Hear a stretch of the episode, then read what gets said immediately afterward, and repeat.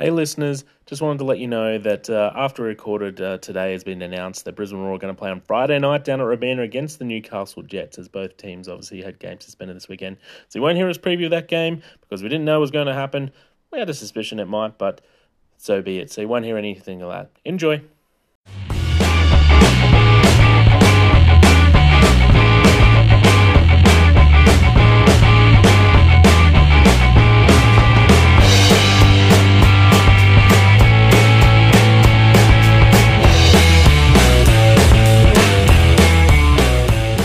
Hello, listeners, and welcome to the Roarcast. My name's James Price here, talking to you from self isolating Brisbane. That's right, we've gone self isolating here at Brisbane Roar to protect ourselves from disease and to keep our opinions safe and secure for the foreseeable future. So we are on the phone hookup tonight, and that has enabled us to bring back someone who's been in self isolation quarantine for a hell of a long time to prepare for this moment. Mr. Dave Stewart, how are you? I'm great, mate. I'm great. It's it's nice to be out of the uh, the uh, the Flemington jailhouse. Yeah. Thank you for um, getting me out of that one earlier, guys. But uh, yeah, self isolation for was it about three months now? Yeah, I think so. It's been a little while since you've been on. it's been a while since I've been on. Yeah. So um, well, thank you for having me back on, guys. It's nice to be involved once more and getting to ch- chat football on a Tuesday night. Excellent. And it's lovely to hear you as well. And a man that needs no I'd love to hear you too, Pricey. and a man that always respects podcast etiquette around here. Mr. Ben Clark, how are we? Oh, mate, yeah, no, just uh, it's uh, it's it's been a week. It has been a week, and uh, yeah, we will get into all of it. Uh, yeah, pr- mostly later on in the show. Yeah, exactly. It's almost like the game that happened on Friday night is a little bit of a. That seems a long time ago now, doesn't it? Uh, and and in the context of this show, as you know, the runtime will probably show as well. I don't, I think it's kind of a bit of an afterthought. a little bit, a little bit. But you know, we have a rundown, and we'll stick to the general rundown of this episode. This is episode twenty-three of the of the Roarcast. Robbie's Twitter algorithm. I'm calling this one, and it was on Friday night. Brisbane Roar won. Scotty McDonald has a goal again in the 45th plus second minute, scoring for a one 0 win over the Central Coast Mariners. 4,121. I'm pretty sure that's our, it is definitely our lowest ever A League home attendance at Suncorp Stadium. I think we've had lower, lower other home crowds when we've gone to other stadiums, so I don't think it's been any of those records, but certainly the lowest we've ever had at Suncorp Stadium. Bookings that We did have that lower one at uh, at Robina when we played North Queensland. I think that was technically North Queensland. yeah, that was North Queensland's home game. That one, it wasn't ours. Uh, we obviously had those No. post floods ones. I think we've No, had about but- no, we, we we had about uh, it was because the the week before that 1003 which was technically north queensland's home game um, we had i think it was 1400 or so also at robina and Yeah. that, that is our that is our lowest um, Yeah. attendance yeah That's what I was thinking. It's one of the ones at Robina. It's like, yeah, a couple of thousand turned up. Yeah. Yeah. Our home games. I think around the floods. Yeah. So, yes, and it was bookings to Aidan O'Neill in the 84th minute for a siding challenge. And then Tommy Aldred decided, hey, I like the look of that challenge. I'm going to try that one too. So, poor Sammy's career copped it. So, the 84th and 86th minute, respectively, for those two as well. I'll admit I missed both of those because I was pretty asleep watching that game. It was pretty dire. Yeah. Yeah, it was. And that probably led say nicely. dull, dull and robotic, maybe. dull and robotic. No, no, no, no, no, no. We can't have anyone using those termin- that terminology around here, Dave. Absolutely Right. not. But I thought that I thought that's what it was. I thought we all agreed. No, mate. Didn't you hear, mate? Last week we played awesome football, awesome football, and that's the best football, and that's the only football we've been playing all season. Was the football we've been playing last week against Western Sydney Wanderers? Ah, okay. Well, I've, been- I've Yeah. been told then. So Yeah, carry on. yeah. Carry on. No, it was it was that. Uh, it is probably a nice way to round into. What did you think overall of the of the game, Dave? And uh, and how dull and robotic did you find it? Apparently,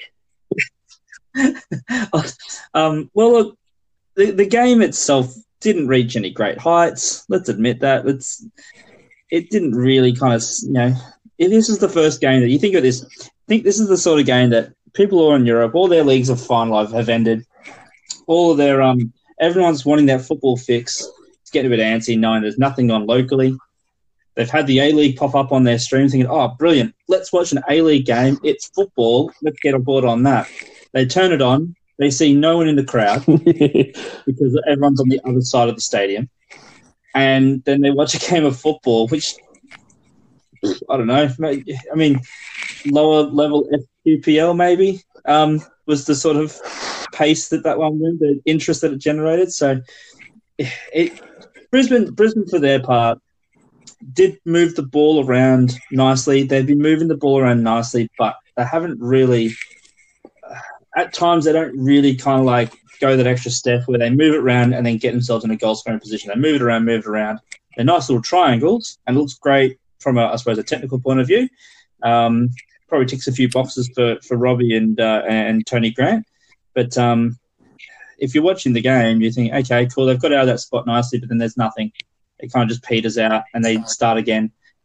And then sometimes Central Coast will get the ball and they'll break away the other way a, a bit quicker because all they really do is have Matt Simon up front. And I mean, Matt Simon and Tommy Aldred looked like it was going to be a big sort of battle at the uh, when we played FFA Cup, but Tommy Aldred's all over that. I mean, Matt Simon didn't even play. I mean, that, that's Yeah, that's how much, not the start anyway. how So, much he was you know, all over it. He didn't even decide to play. it, tell, it tells the story that you know that's all they really have is just the breakaway, and they, they created a few opportunities doing that too because the fullbacks push up a little bit. There's a bit of space to to work in there, but for the most part, it was Yeah, we, okay. That's yeah, that's it. It was okay. It was sort of you saw those flashes that we did see against Western Sydney Wanderers that we thought was oh that was the really good football we're looking to see, and th- but then really Central Coast Mariners. I think Central Coast Mariners defended better than Western Sydney Wanderers. Like they were they were pretty dogged. You know they were you know they pressured us a lot and that made it a bit harder for us. But then yeah, so just we never got to any great heights. But then we always looked pretty comfortable. Like yeah, Jamie Young sort of made one or two good saves, made team of the week again. Um, but it never really felt like we were that pushed. And even like when it's sort of the, but it did feel like the game was slipping. And I know you were here by then, Ben, for like the second half where the game was sort of slipping, but it just sort of felt like there was a disinterest in the crowd, wasn't it? Like it was a real strange vibe around the stadium. And the sort of Central Coast Mariners were sort of doing their thing, but not really getting anywhere. And, and we yeah, and, almost and- felt like we got lulled into it. Yeah, and, and, and I mean, I, I think the, you know, obviously there's going to be a lack of energy when there's only 4,000 people in the stadium. And, you know, obviously, you know, there's so much uncertainty about, you know, whether the next week was going ahead and, you know, you know, obviously, you know, whether the league was going to shut down, whether the city's going to shut down. I mean, we still don't know the answers to those questions entirely. But, um, yeah, it's, um, it, it's one of those things. You, the energy just generally seemed to reflect on the match um, and it's it's hard to blame the players or you know anything like that for that. Um, but yeah, it, it didn't make the spectacle, you know, any better. To you know, it didn't make it a, a spectacle to watch. Uh, you know, certainly not uh, certainly not champagne football. Um, and and look, you know, we'll obviously get into the goal. You know, obviously it took you know VAR to award us a goal. Um, and you know, to be honest, it, you know, it, I think it was going to take that in this match because it really like it had all of the energy all the way through of a nil or draw, and um, you know, really neither side looked you know interested interested enough to kind of you know develop things into you know proper goal scoring opportunities. Like there was very little sort of you know adventurous or creative play up front from either team. And I mean, we expect that from the Mariners, but after last week, I think we we all had higher expectations from this team um, of ours, and um, yeah, I think we were all sorely disappointed. Yeah, it's sort of it just it, you're right. It did just sort of go around and and it was it was an interesting VAR call to get us the goal, Dave, and because uh, McDonald was certainly probably offside for the first movement, but then obviously it was played to Inman, O'Neill, Radovic, Inman, Yep. uh, get Inman, and uh, he was onside, and then he played it across to McDonald, who was then onside of the next phase of play. So it was a, a pretty, it was a nice little work goal in many ways, Dave. Yeah, well, it, it was. It was. It was well timed in terms of the movement, and Inman was on man, so that was good. Yeah. But um, got it. Um, no, when you look at the replays, and you look at where kind of where the calls had to be made. Obviously, there was the ball to Inman in the first place, and he was just on, and then the ball to McDonald, he was just on. You couldn't have timed the runs any any more perfect in terms of um, release and and the run from the from the attacking player. Um, do I think you, you, Ben mentioned you you mentioned that um, yeah, it was a goal given by VAR, which you know True, 'Cause it- it was a goal given by VAR. Because it was initially. The question I ruled have though is, Yes, it was technically ruled out. Yeah. yeah, it was, it was ruled out originally, but my question, and this is where I suppose we never know because when VAR comes in, we know the linesman's going to have a second approach to how they view things. I honestly think the linesman put his flag up on the as a safety, thinking, you know, if it's offside, we've saved ourselves. If I don't put my flag up, then it'll look like a numpty in case it is offside. It was close enough that you know, okay, I understand why you put it up, but I think before VAR, um, he plays the advantage to the attacker as he's meant to, and that doesn't go to to, to that point. That's right. Um, it should be noted that when I'm just looking at the, the highlights package, um, after McDonald's goal, the entire second half is summarized in 18 seconds on the highlights package on YouTube. Um, Yeah, that so yeah, That about- that's how good the second half was. That's about sums it up. In the second half, you're right. Like there wasn't a lot in there. It was sort of some pretty half, some sort of half chances. There was like one nice bit of play where we sort of had a nice triangle once again. That you know, um, down the right hand side, which I think ended in a Muradovic shot that uh, he sort of put high and wide. So yeah, it was like the second half just sort of dragged on.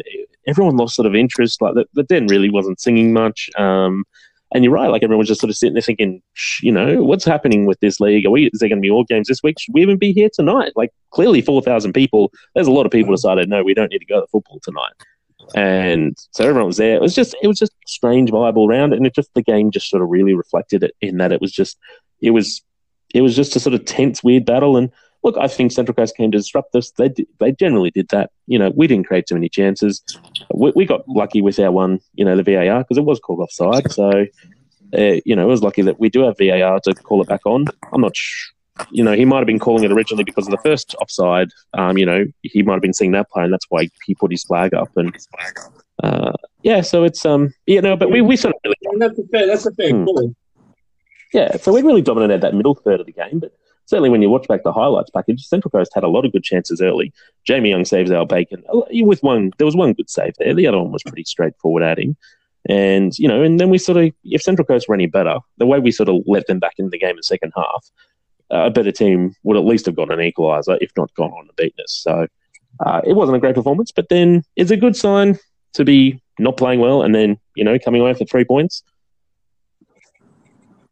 No, I mean against Central Coast, doesn't Yeah, matter. well, that's it. I mean, it's just embarrassing. We, we could have played Melbourne Victory. We could have played Melbourne Victory with second last, and then they would have put up more of a fight. I don't think that's really a, an indicative point. I think most people, if you don't beat Central Coast, you, you've had a pretty shocking sort of day of it, um, especially in the last eight games now. Yeah, that's it. Um, So yeah, games haven't won. I mean, there's a reason they're bottom of the ladder and staring down the wooden spoon again. So, and look, I mean, we've gotten all three. We've beaten them three times this season. I think you would definitely say that all three games have not been classics um, of super excitement. So, you know, let's put it let's put it this way: there's a bigger gap from them to six than there is from first to second. There's a, there's a 14 point gap to finals, and only a 10 point gap for City to make up to Sydney. So yeah, Sydney's. I reckon on. I think um, Sydney have a couple of just a couple of games in hand, Dave, that might uh, play into that. Yeah, but they have to play. But they'll have, we'll get onto this later, but they'll have to play them all in a row, like really soon after each other. So that's gonna that's gonna make it harder. For them. Yeah, well, that's true. It might.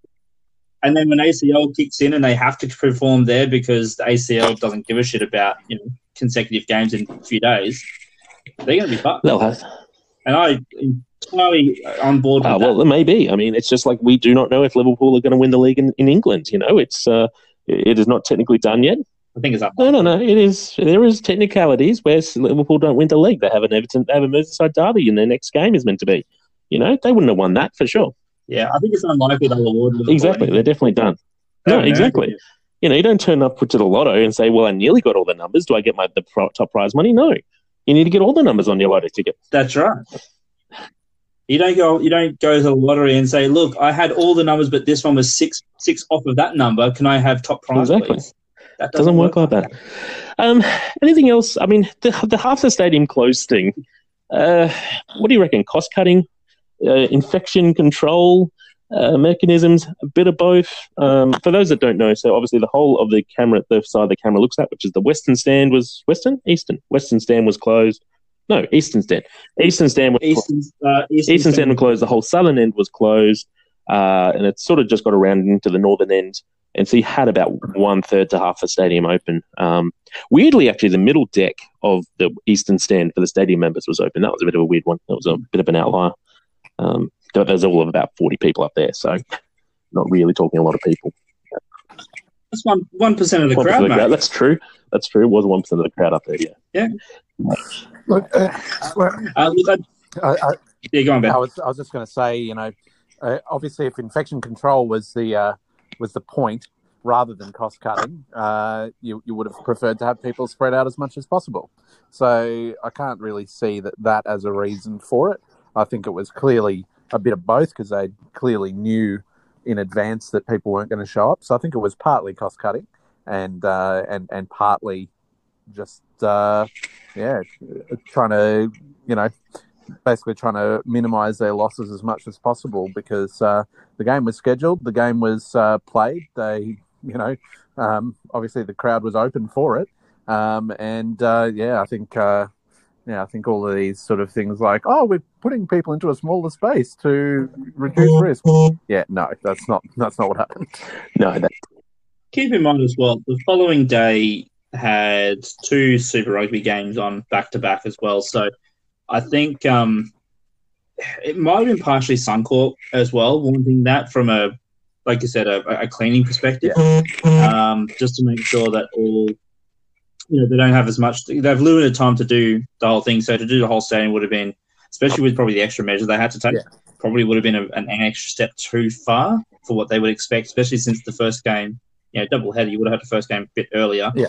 Um, they wouldn't have had a 24 hour cleaning cleaning cycle. So I can definitely see that maybe have come from Suncorp Stadium as well from a logistical point Yeah. of view. Um, but I, I, I probably suggest that they've they've probably put it to Brisbane and say, hey, look, we'll give you 20 bucks off your rental if you do this. Yeah, I think I think you're right. I think it is a combination of the two. So just for um, yeah, because the gates open at three p.m. for the Super Rugby doubleheader the next day. You know, you're thinking they can't really start cleaning till about nine p.m. Um, you know, and obviously they're not going to be cleaning. You know, one a.m. You know, two three a.m. in the morning. Um, so yeah, limit the area you have to actually disinfect, keep it clean. Look, the Super Rugby didn't do much for a crowd. They probably all could have been sitting on the other side and they wouldn't have to clean anything. Um, they only had 7,200 turn up for a double header. So, um, you know, it, it, and that probably puts our crowd a bit into perspective as well around what's going on. A Super Rugby double header that had the Crusaders playing and the, Que- you know, and the Reds. Um, that's not a lot of people, um, even with with the state that the Super Rugby's in. So, yeah, it was just an interesting one. It, it just led to an overall weird vibe. And yeah, in the end, Jamie Young makes a good save. Uh, we lock out the opposition. They don't have any chances. We score a goal. It isn't too bad. We save by VAR. I don't know. It sounds a little bit familiar, doesn't it? Almost a bit robotic. Mm. It certainly dull. sounds dull. it certainly sounds dull. That's it. It will not be one for the record. books. Any more you want to talk about that game, boys? No, no, Nah, no. no, I don't think so either. I think I think we hit our metrics Yeah, on that one. that's it. Uh, that does leave us currently on the table is played 21, a 1 9, a drawn 5, a lost 7, 24 goals, 24 goals either side, a 4 and against. So we're finally at a, at a zeroed out goal difference, which is nice. Uh, I think we're even above the Central Coast Mariners now in time winning percentage this season, which is lovely to be in finally. So, yeah, incredible, Incredible. really. Uh, 32 points on the board, and we're up to fourth. Fourth. Can you believe it? Fourth. Wow. Not really. Yeah. I mean, the rest of the league's not that crush out. So, yeah, I can believe Yeah, well, exactly. Most of the other, t- even the other teams around us are not that good. I think the three teams are. I think the teams above us are definitely the teams that should be above us. And the teams below us are about the Yeah. same Oh, us. Perth are better than us. Um, who are in fifth, we get some uh, and they've got a game in hand. So when they win the game in hand, they'll jump back above us. Um, and normally this is the part where I'd go on and preview what our next game is. However, dun dun dun, Uh, we have no idea who it is. if we're being brutally honest. So at the moment, obviously, our game against Melbourne Victory has been cancelled. So this is going to roll in nicely to talking about the effects of COVID 19 on football around the country and around the state. And No, no, no. Our next, we know our next game. our next, It's Sydney FC at home on the 28th of March. that is our currently scheduled next game. Yes, I, I agree. I have a feeling we'll be playing one in between then and now. Just a suspicion. So it was meant. It is, possible. yes. but we can only report what the facts are, mate. yes, all right. So, yes, we are due to play Sydney FC at home next on a Sunday, the 28th of March. Uh, we were due to play Melbourne Victory away on Sunday afternoon this weekend, but they're currently in a 14 day isolation period after coming home from New Zealand, and the rules were changed on them just literally before they kicked off, and they couldn't get a flight back soon enough. Which is all very fun. And so that also means the Nix are also in self isolation, having flown to Sydney, and their game against Newcastle is off on the weekend. I say we should be playing Newcastle this weekend because we are due to play each other later in the season. If and if no one can, I mean, yeah, you go, Dave. we could also play. We could also play Adelaide since they've got the bye this week. That's true. Yeah, that was the other one that was around. So I don't know if Newcastle and Adelaide are due to play each other still this season as well. So yeah, Checking that now, and they don't no, know. They literally they just played this weekend, so no, they don't play. Yeah, fair enough. Actually, yeah, you are right. You are correct. So um, I don't know. I mean, do you hold out any hopes that even like you would maybe get to an Anzac Day and potentially have a crowd back? For I don't think so, but maybe. Sorry, This, should this is this is going to get worse before it gets better. Yeah. So I guess probably I should I should go. Actually, I should uh, start. I'm going to start with rules here. So all games for the rest of the A League season are due to be played behind closed doors at this stage. We have already talked about the Wellington Phoenix and Melbourne Victory are stuck in isol- uh, self isolation uh, for 14 days since returning from the country. So the Nix, uh, the Victory came back on Monday, and I think the Nix flew in, flying to tomorrow, or they come in tonight, one of the two. Um, so the Nix are going to stay in Australia. The whole full squad has travelled over. They have confirmed there was some suspicions that maybe some, I think Luke De wife has just had a baby, so wasn't maybe so keen on flying. And uh, Dávila uh, just had a son, I think, born in Mexico, but obviously they're going to fly back to there. And really, the theory seems to be try and squeeze all the games in, basically get the game, the season finished, and uh, just get it over and done with, and, and essentially keep the paymasters happy that uh, they they complied with their ex- with their um their requirements of the uh, of the um, of the, all the broadcasters and sponsors. So. I guess um, where wh- when that sort of happened, this all happened on Monday. What, what were your thoughts about that, um, Dave? Well, well, I'll just lead off by saying that I did enjoy one comment from a Melbourne Victory fan during the game against Wellington, um, asking that you know maybe they just leave Donachie lad behind in Wellington so he doesn't have to worry about doing the quarantine. um, but um, I mean, it's a bit shit on Victory. They they've been done over them. I, I feel for them, but Yeah, they have whatever. it's it's just it's unfortunate timing for them, just because of how everything landed. But realistically, I I mean, you got to wonder. I know they're doing it to try and fit everything in for, um, like you said, the paymaster. Keep keep the paymaster happy when it comes to, uh, you know, the the actual season being completed and televising games and. You know, Fox will be super excited about that because if everyone's in isolation, they'll be desperately clawing their way for any sort of football fix. Um, locally and internationally, like I said beforehand, they'll be desperate for that stuff. So you can imagine the, what, maybe 25, 30 odd games, whatever is left, will probably get fairly good numbers globally. Um, you know, give give um, Andy Harper that exposure that he desperately wants in uh, in other countries. So, um, as we all know, he, he loves the spotlight. Um, but um, but uh, you know, it makes you wonder why they don't just put a pin in it and say, look, we, we're, not going to do it. You know, there's going to be leagues all around the world, or at least, yeah, you give it two weeks, see how things go. If any sort of changes happen from a uh, a governmental point of view, maybe maybe you reassess then. Um, the two weeks at least would keep everything on a level playing field from a, a Wellington and victory perspective as well. If they have to be in quarantine for two weeks, it kind of tilts it against them just from a competitive level. Keeping in mind as well Um, that uh, when the Chinese women's team came here and had to be put in the isolation, they were not permitted to train during that period, and I'm presuming that that's going to be similar for Victory and Um, Wellington. so Wellington, I think, we're looking. They have gotten approval to still train while in isolation. Um, that was one of the things they, they got confirmed before they flew out to Australia. Right. Because otherwise, they'll basically like, well, if we can't train, then like we'll just pretty much pull the pin and be like, well, screw you guys. Yeah. So I think victory. Would have received the uh, same I think think Yeah. can. Yeah, I think I think that primarily comes down, and I know the Chinese women's team would probably be bit gutted with regards to this, but I think that primarily comes down to Wellington probably being housed in the same location. So if they get a location that can be isolated but gives them access to a training pitch, um, it still remains in isolation. Mm. Whereas the Victory will probably go home. They'll probably go to their houses, jump on FIFA, you know, look after their kids or whatever the case yeah. is, and they do their home stuff for two weeks. Where that you know, they're not especially when they're at a, in their home city, they're not going to go into isolation with their teammates for that time. It's it doesn't make sense. So the Wellington players have come across here knowing that they'll go into that isolation.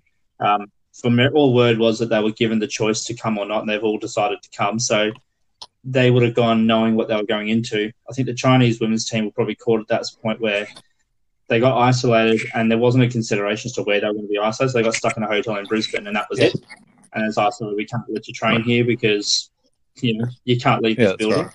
So I think they just kind of got caught in a shit situation where, and they didn't have the opportunity to pre-plan that because it was right at the start of where isolating people for 14 days was kind of becoming the norm. So mm. yeah, yeah, I think it, it's like I said, it's a bit shit for victory because they really just got caught up in this whole process and realistically, they're not going to contend for finals anytime soon. Wellington, though, are going to have an impact on that.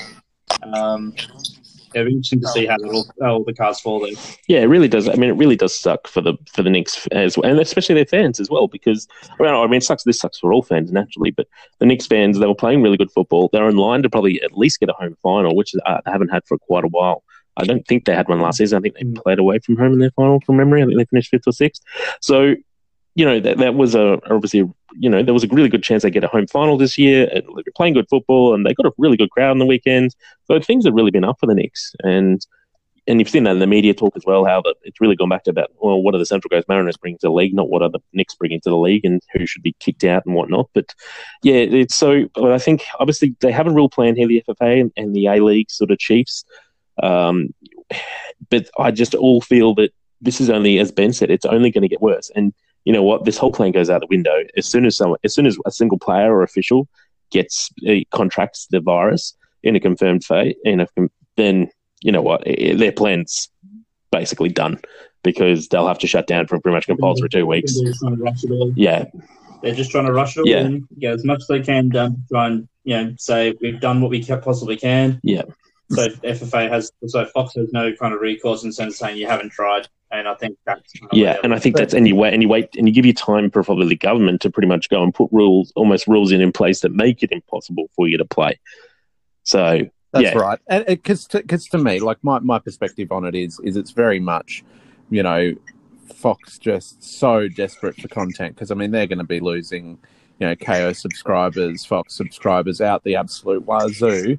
Um, those that are still left. Um, because there's just going to be no sport content. Like there, there's going to be none. You know, leagues worldwide, like the NBA, shut down. You know, every worldwide sporting event is basically either shut down or happening behind closed doors. And you know, I think it's got a bit of a tinge of the hey, you know, dance for us monkeys. You know, we're paying you this money. You know. Um, you know, we've got you by the balls, you know, go and play these games behind closed doors and put yourselves at risk, you know, and, and, you know, to me, I think it's, you know, it's absolutely not what should be, you know, what the best practice is in this circumstance. Like, there's no way they should be going and playing those games. But, you know, like the the NBL's done the right thing today and called off the rest of their final series. Like, mm. you know, that's that's big stuff for the NBL, and they've they've called off mid finals. You know, so you know, I, I really think that, you know, the responsible thing to do would be to shut it down and to you know not be playing behind closed doors, just to be not playing, um, and basically put it on hiatus. You know, you've you've the the good thing about the A League, like the one of the benefits that we have is we have basically a six month off season.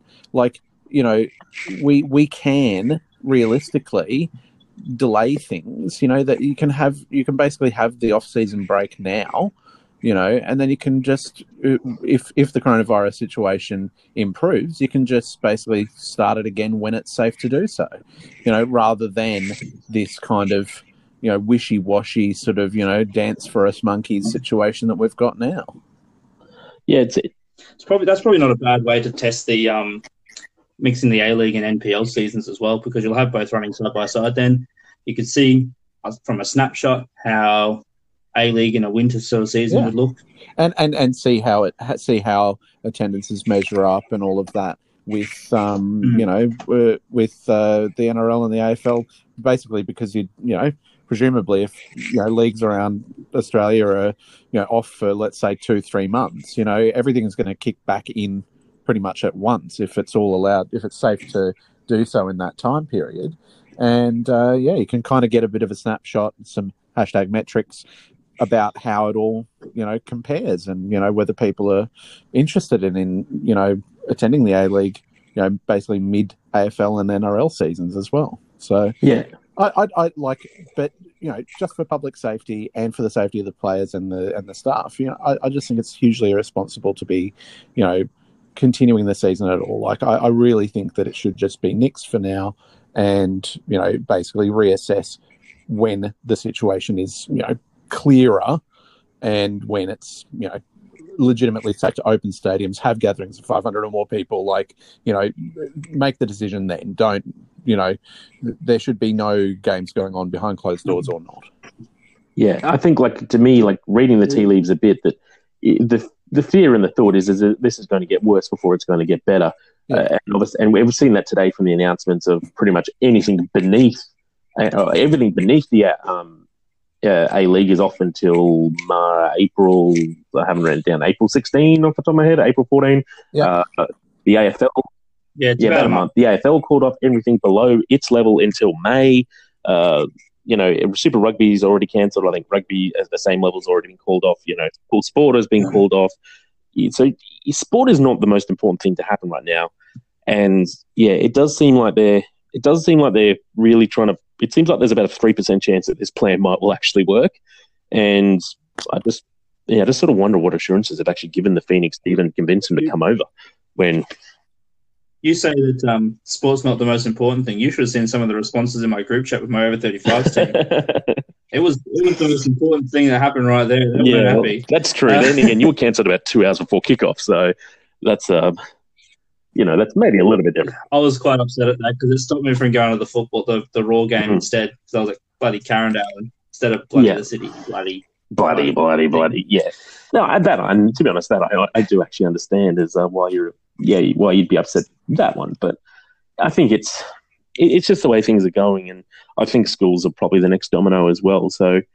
And once that is really, you know, schools sort of shut, to, you know, stopped, and we're hitting school holidays soon, then Australia will basically be shut down for a month at least. So, Well, yeah, because a lot of people will be uh, having to stop, not go to work because of looking after all the kids that are not at school. So um, I know that this is a leaf out of you know my work life is that um, they've they've looked at you know me working from home, and I'm sure there's hundreds of thousands of other Australians around the country that have had the same sort of discussions with their employers as well about can I do my job at home.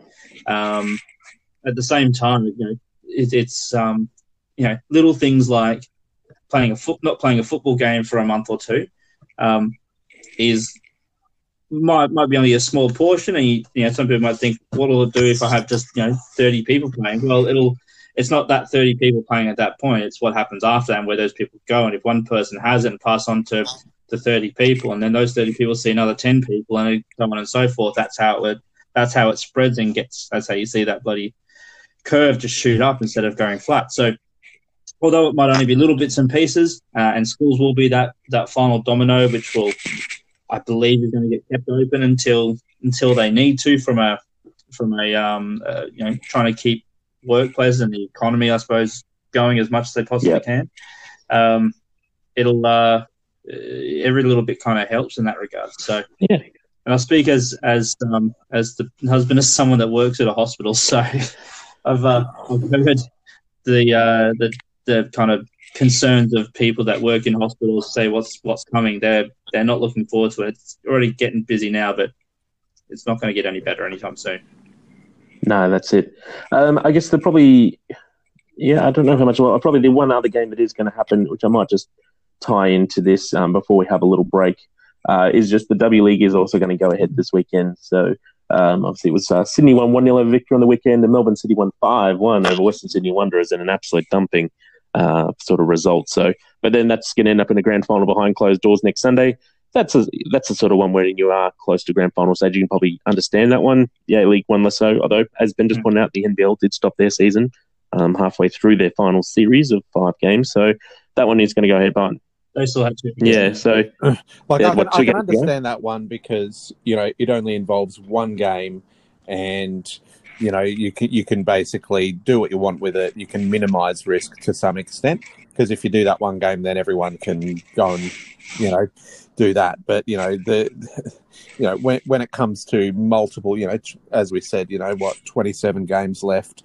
You know, just you know all of those players getting together, the travel involved, etc. You know, you just really got to wonder how necessary that is. You know, rather than just pressing pause and then you know pressing unpause when we have a bit more clarity. So, yeah, Mm. like I, I, I definitely get the rationale for that. Um, you know, at least it's going to give us a spectacle to watch this weekend, I guess. Um, but um, but yeah, it's uh, yeah, I, I just What are your guys' thoughts?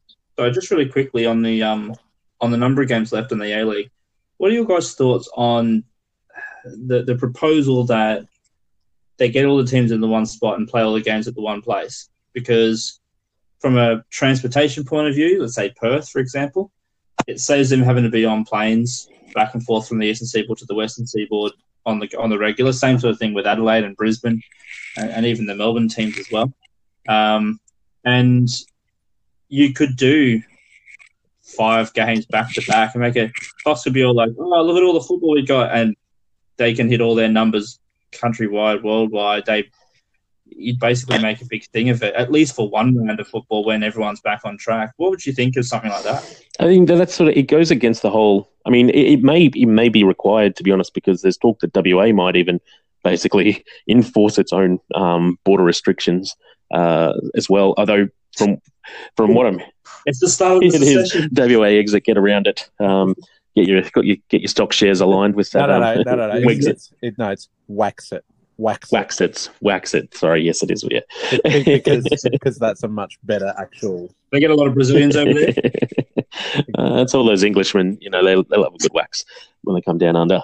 It's um, That's what I mean. There's a lot. There's a lot of Brazilians over there for wax it. Uh, yes, so I mean, there's talk that they may. I mean, obviously, Perth Glory aren't too happy about. But then when you come to playing in empty stadiums, how much is a home ground advantage really worth? I, I, I like. I the idea has merit if you're trying to get it done, and if it's you can get in a safe enough area. But then you then you probably increase the risk that if one player gets it, that you'll have a lot of players get it very quickly. So Right. yeah, it, it's it's a it's a risk reward um, setup. Uh, and look, So maybe the finals. yeah, I look. Yeah, um, I will say I think the planes are pretty empty at the moment. No one's flying anywhere, so maybe that's not so much an issue anymore. Maybe. Um, What- Qantas and Jetstar just like cut ninety percent of their flights, so availability might still be an Yeah, issue. yeah. Well, they could probably um get a high. They could probably get a hire jet pretty cheaply um, at the moment. Qantas might be pretty happy. Yeah. Just you know, look, we heard you're relocating some aircraft anyway. Can we just turn one of them into a charter flight? Yeah. So, yeah, it's um, yeah, that, that's a high risk for high reward. That methodology. Um, but yeah, I mean, is there any point? Like, there's no point playing at Suncorp Stadium in front of an empty crowd, costing an absolute fortune to hire. And it's one thing. There was one other thing I had on my sort of news rundown was the costs of hiring our major stadiums here in Brisbane is quite high if no one's going to turn up. So if you can play at lesser venues, decrease the cost of hosting those games as well. And if Fox can keep the same setup in the same place, yeah, I mean, it does have some merit, to be honest. Um, And that's that's look. Th- th- this is one of the I- few times that I would say, hey, just play all the fucking games in Sydney. If you're going to do Hmm. that, like just Sydney, have it all be in Sydney, uh, cheaper stadium rental, um, and you know, basically just play everything either at Parramatta or at uh, you know wherever's actually open at the moment. Probably Parramatta. You'd have to do it Um, Parramatta. and you can have use Campbelltown. or, home, or Homebush, but that's No, no, too no, big. Campbelltown, mate. That's where they um went, put a lot of those Olympic qualifiers. Yeah, yeah. I'm, I'm more thinking uh, accessibility for change rooms because who cares about the crowd? But you need to have enough change rooms to be able to cater for potentially 11, 10 or 11 teams. And you don't want that crossover too much. You might have two teams or three teams crossover um, from the start of the day to the end of the day, and you'd probably disinfect those change rooms pretty quickly before the next team comes in. But Yeah, that's true.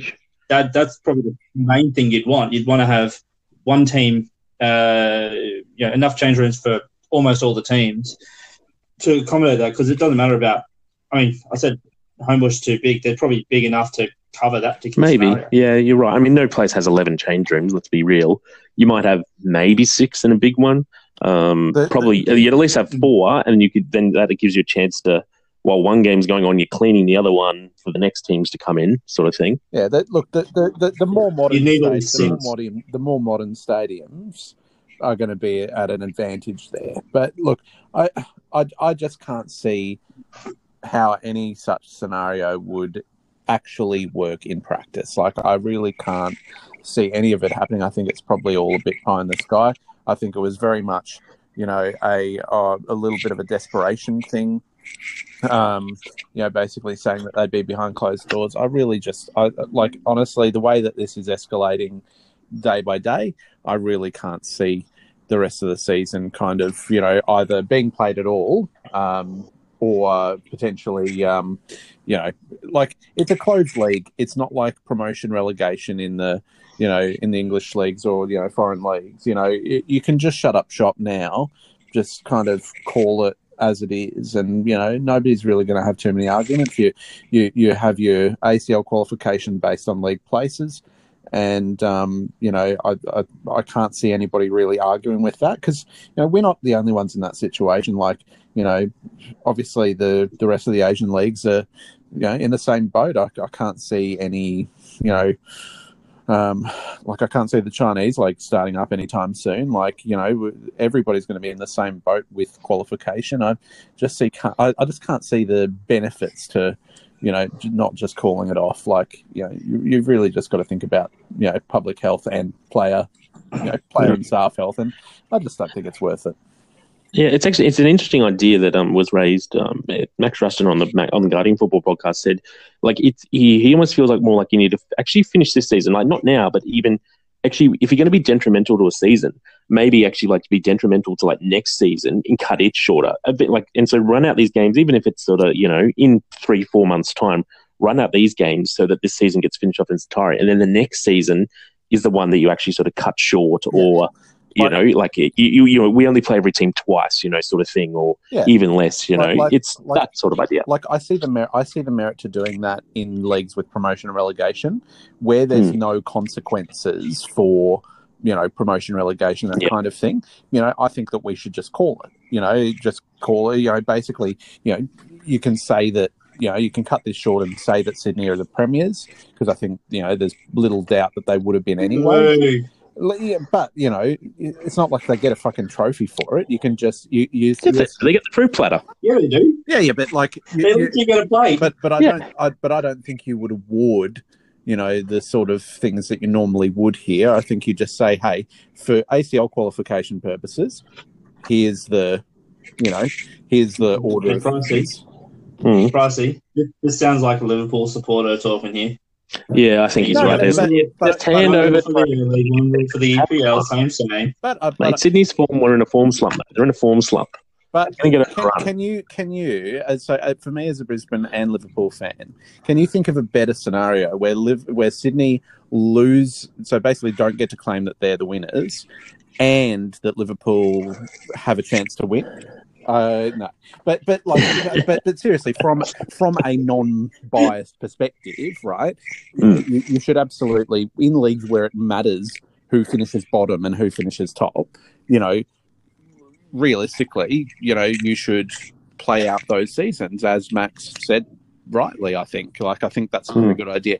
But but here, it really has no consequence. Like everybody from first down, it does not matter. So you know, just just call it. I say honestly. Yeah, I think it's um, I, it it has a bit of a feel of inevitability at it, but I mean they're going to soldier on and uh, try their best over the next couple of days, uh, next couple of weeks. uh, Apologies, I should say. Well, we'll, so we'll, we will see how the news rolls out over the next couple of days as to how possible that's going to be. Exactly. So uh, there's, by the sounds of it, I think there's a big meeting tonight because the AFL was. Uh, we're recording this on the uh, Tuesday night as per usual, and the AFL had held off on their decision whether to cancel round one until tomorrow, Wednesday, and so it just feels like there's another piece of big advice coming from the from the government tomorrow that will dictate what can happen as well. So, um, you know, this is an ever evolving thing, and uh, you, you know, as a podcast, we, we can't really we can only give you a snapshot in time of our thoughts, and you know, by tomorrow it'll all be different again, and um, you know, it may not be possible. By the time the show's released, it'll be different again. Yeah, most likely there is a very good chance that's how quickly it's changing, and uh, the term unprecedented has been used a lot, and it certainly is unprecedented times. All right, anything more you want to cover up on coronavirus, COVID nineteen, its effect on Australia, the A League? No, Look, I thought COVID nineteen was interesting, but otherwise, I'm looking forward to what COVID twenty is going to do. Oh, look, you know how they roll with these things, mate. It's just, just pretty much the same thing. They just, you know, pretty up the pictures, give it some new Different music, different skin, you know, just a, a stats update. It, it's it's never really worth it, but the sheep always go out and buy it, mate. And it rolls around yeah, again. true. Yeah, that's exactly. I wonder if you get a free surgical mask with every copy. Oh, well, be, it's a fun mod. I saw a, a FIFA mod is uh, being made available to play in front of empty stadiums to really, uh, you know, replicate the feel. Oh, COVID-19. just on um, just on this, I, I don't know if anyone's seen it, but Brisbane Roar are too slow off the mark for this, for to get into the first 128 uh, teams. But um, Leyton Orient uh, doing a FIFA tournament, um, and any club that responded to their tweet uh, saying that they're in, they have to be in FIFA um, to be eligible, but they have to play as their own club in FIFA. And it's a, I think they're doing a, a knockout or like a World Cup style tournament. There's 128 clubs that have put their hand up, and Brisbane were after that. So, wow. um, You know what I did notice? Um, And you know what I did not know? Everton were in there early, and then I think there might have been someone pointed out. That I think they're supported, they're sponsored by the Sun, Leyton Orient, and uh, I think yeah, might have uh, pulled the plug on uh, participating. I, I, I did Yeah, understand some- that that's why Liverpool did not join. That's uh, Yeah. Yep. Yes, yeah, because there was an early one when um, maybe it was still sixty-four when Everton were listed on there, and then obviously there's this one came out, and yeah. So I don't know how Brisbane Roar missed out. We, we they did put their hands Well- up, but yeah, obviously that's too slow. No, they put their hands up way too late. Um, I do know that Adelaide are in it, Sydney, Central Coast, and Victory. Okay. So um, I don't know who to go for there really. So, 'cause I don't, I don't know if I think I'll just go for one of the other teams. Uh, Central You're Coast. Central Coast. If they have to play Central own Coast, hopefully they can win something there. Hopefully they break that eight game losing streak on FIFA. That'd be great. Uh, we should give a shout out as well to the Brisbane Roar uh, Twitter admin for beating A League memes in a um a game of Connect Four on Twitter as well. So um, well done Yeah. to Coops there. Very well done. Well done. All right, that will do us there. We're going to take a small little break, and uh, we've actually got uh, Yeah. some. We've actually got a, uh, a a very important message. I think you'll agree. Ben. We, well, we Uh, do, but we also have a uh, we also have something else to uh, to do. Yeah, we do. Well. So uh, we've got we've got a good, bad, and ugly um, audio message as well as an important message. So we might uh, yeah hear those back to back. Cool. Yeah, absolutely, and uh, we'll catch you after the break. Hi, I'm David with an important message from the Australian Government. We live in a troubling time, a time where uncertainty is rife and everybody is concerned about the spread. But it's not the coronavirus we're most concerned about, it's the spread of Ben's opinions. We at the Australian Government need to stop the spread of Ben's opinions to the mainstream. Most people won't feel too much of an effect after being exposed to some of Ben's opinions, but they can be unwitting carriers that can have a devastating impact on older Australians. These older Australians are often known as boomers, and when one hears one of Ben's opinions, it can really fuck them up. Some may never recover. The only way to protect against Ben's opinions and save the lives of the elderly is to self isolate. As you will have noticed, I've been self isolating myself from this show for a number of months now as a preventative measure. This is the best known way to flatten the curve. Emergency services and the LNP don't have enough resource to save boomers if they're all infected at once. Some may even become Labour voters, or worse, extreme left wing Greens voters. So please, to save the elderly, your grandparents, shitwitch doctors, and the LNP, the Australian government urges you to self isolate against Ben's opinions and help stop the spread. We did it with Nick Meredith's Twitter account, we can do it here too. Good. Top four. Yay! Bad. Not being able to watch any more live games. Aww. Ugly. Twitter twattery this week. Welcome back. Thank you very much for that. A good bag, ugly, uh, Mr. Rick Evans. Someone else that I know it's fairly sad that the football season is stopping for all the local leagues and uh, doesn't get the big FFA Cup chance this weekend to go and participate. So we will get on to what he is talking about at the end. We do have that section coming up, but we figured we, we did have uh, some other football teams Wait, looking around. wait, wait, wait. Are you just going to ignore the public service message that we've all just heard? I thought the public service message spoke for itself, Dave. It was very important. Its message was very crystal clear, and it didn't need reinforcing because it is so crystal clear because it's a good I- piece of communication. I, I, I I also agree. and I thought I was going to bring it up when we get to the next section where we're going to talk about that anyway. Okay, that's cool. Ben's opinion. We're going to talk about Ben's opinions.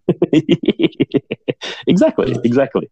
All right. Cool. So we did have a couple of NPL games on the weekend. So in the NPL men's, it was Brisbane Roar 2, Moreland in the 80th minute, and Kai Trewin with the late, late penalty in the 93rd minute to even it up as it was 2 all draw against Olympic FC. So Glover in the 39th and Jez Lofthouse in the 61st minute. Well, what do you think about the goals, Dave? Yeah, look, um, the the penalty was one hundred percent a penalty. I I think it's a good sign for Brisbane that they were able to come back from two down against against a good Olympic side, and after missing a penalty themselves earlier on too to make it one all. Um, I think it's good signs of, of a young team, and we all know that more often than not, the youth side picks up all their points at the start of the season. They don't really, because of the change of player personnel halfway through the season, it tends to tail off a little bit. Um, but Olympic's not a bad side. Olympic's a good football side, and they've got players like Lofthouse, who obviously scored the second one for Olympic. Um, a neat little finish into the, uh, uh, I think it was the keeper's left. Um, And, uh, no, Keeper's right, bottom left corner. Was right. So it's bottom right corner. Yeah. Okay. To be honest, I thought he Um, should have done it but it was a bit Michael Theo-esque, that goalkeeping. But anyway. It was a little bit, yeah. But Yeah. you know, Lofthouse is a dangerous player. We've seen that for a couple of years now. So is um to have gone down two goals down and Hmm. effectively with 15 minutes to play, pull it all back to, to level.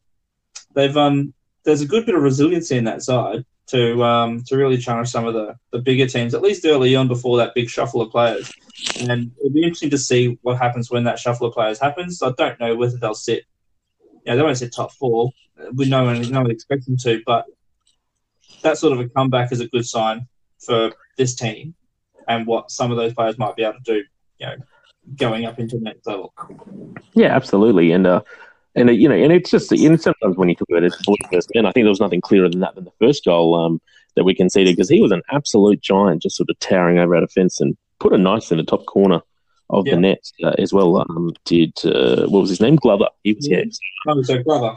Glover, yeah. So you know, it was um, yeah, it's obviously a good yeah. Yeah, I actually absolutely agree with you. It's a yeah, really good sign to come back against a good team in Olympics. So uh, yeah, solid, really solid result for them. So currently that leaves them. Um, they've played six, won three, drawn two, lost one, 15 goals, four, seven against, 11 points on the board. Position, I'm not sure. The the Football Queensland ladder has not been updated, so uh, it's a bit all over the shop at the moment uh, with results. So eh, they'll still be in around about fourth position, I reckon, um, sort of thing. So.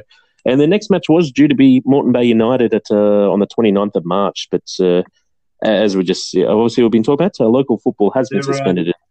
yeah, into uh, current- so I should point out, Brisbane Roar Youth are currently in third place. yeah, but see how it says that they've only played five. They've played six, Dave. Yeah, they, they played six, 11 points, third place. Oh, okay, yours is updated. Oh, why isn't mine updating, Dave? Cool, cool Google, mate. Oh, Google. I'm, I'm looking at the official Football Queensland website, mate. I love that Google's Yeah, more up to Google. date than Google has all the info. It's all right. all right. So they're still in third position on there, are they? Okay, good. They are in All third right. position, two points behind Lions and Gold Coast uh, Knights. Yeah, excellent. Excellent. So, um, yeah, there's a few games that still catch up and stuff in that in the uphill Queensland, and that's all on hold at the moment anyway, as well. The other one that uh, we were that we obviously had a little look in on is uh, the NPLW. Uh, the QAS team. It was once again a pair of uh, what is it? A Desmond Tutu.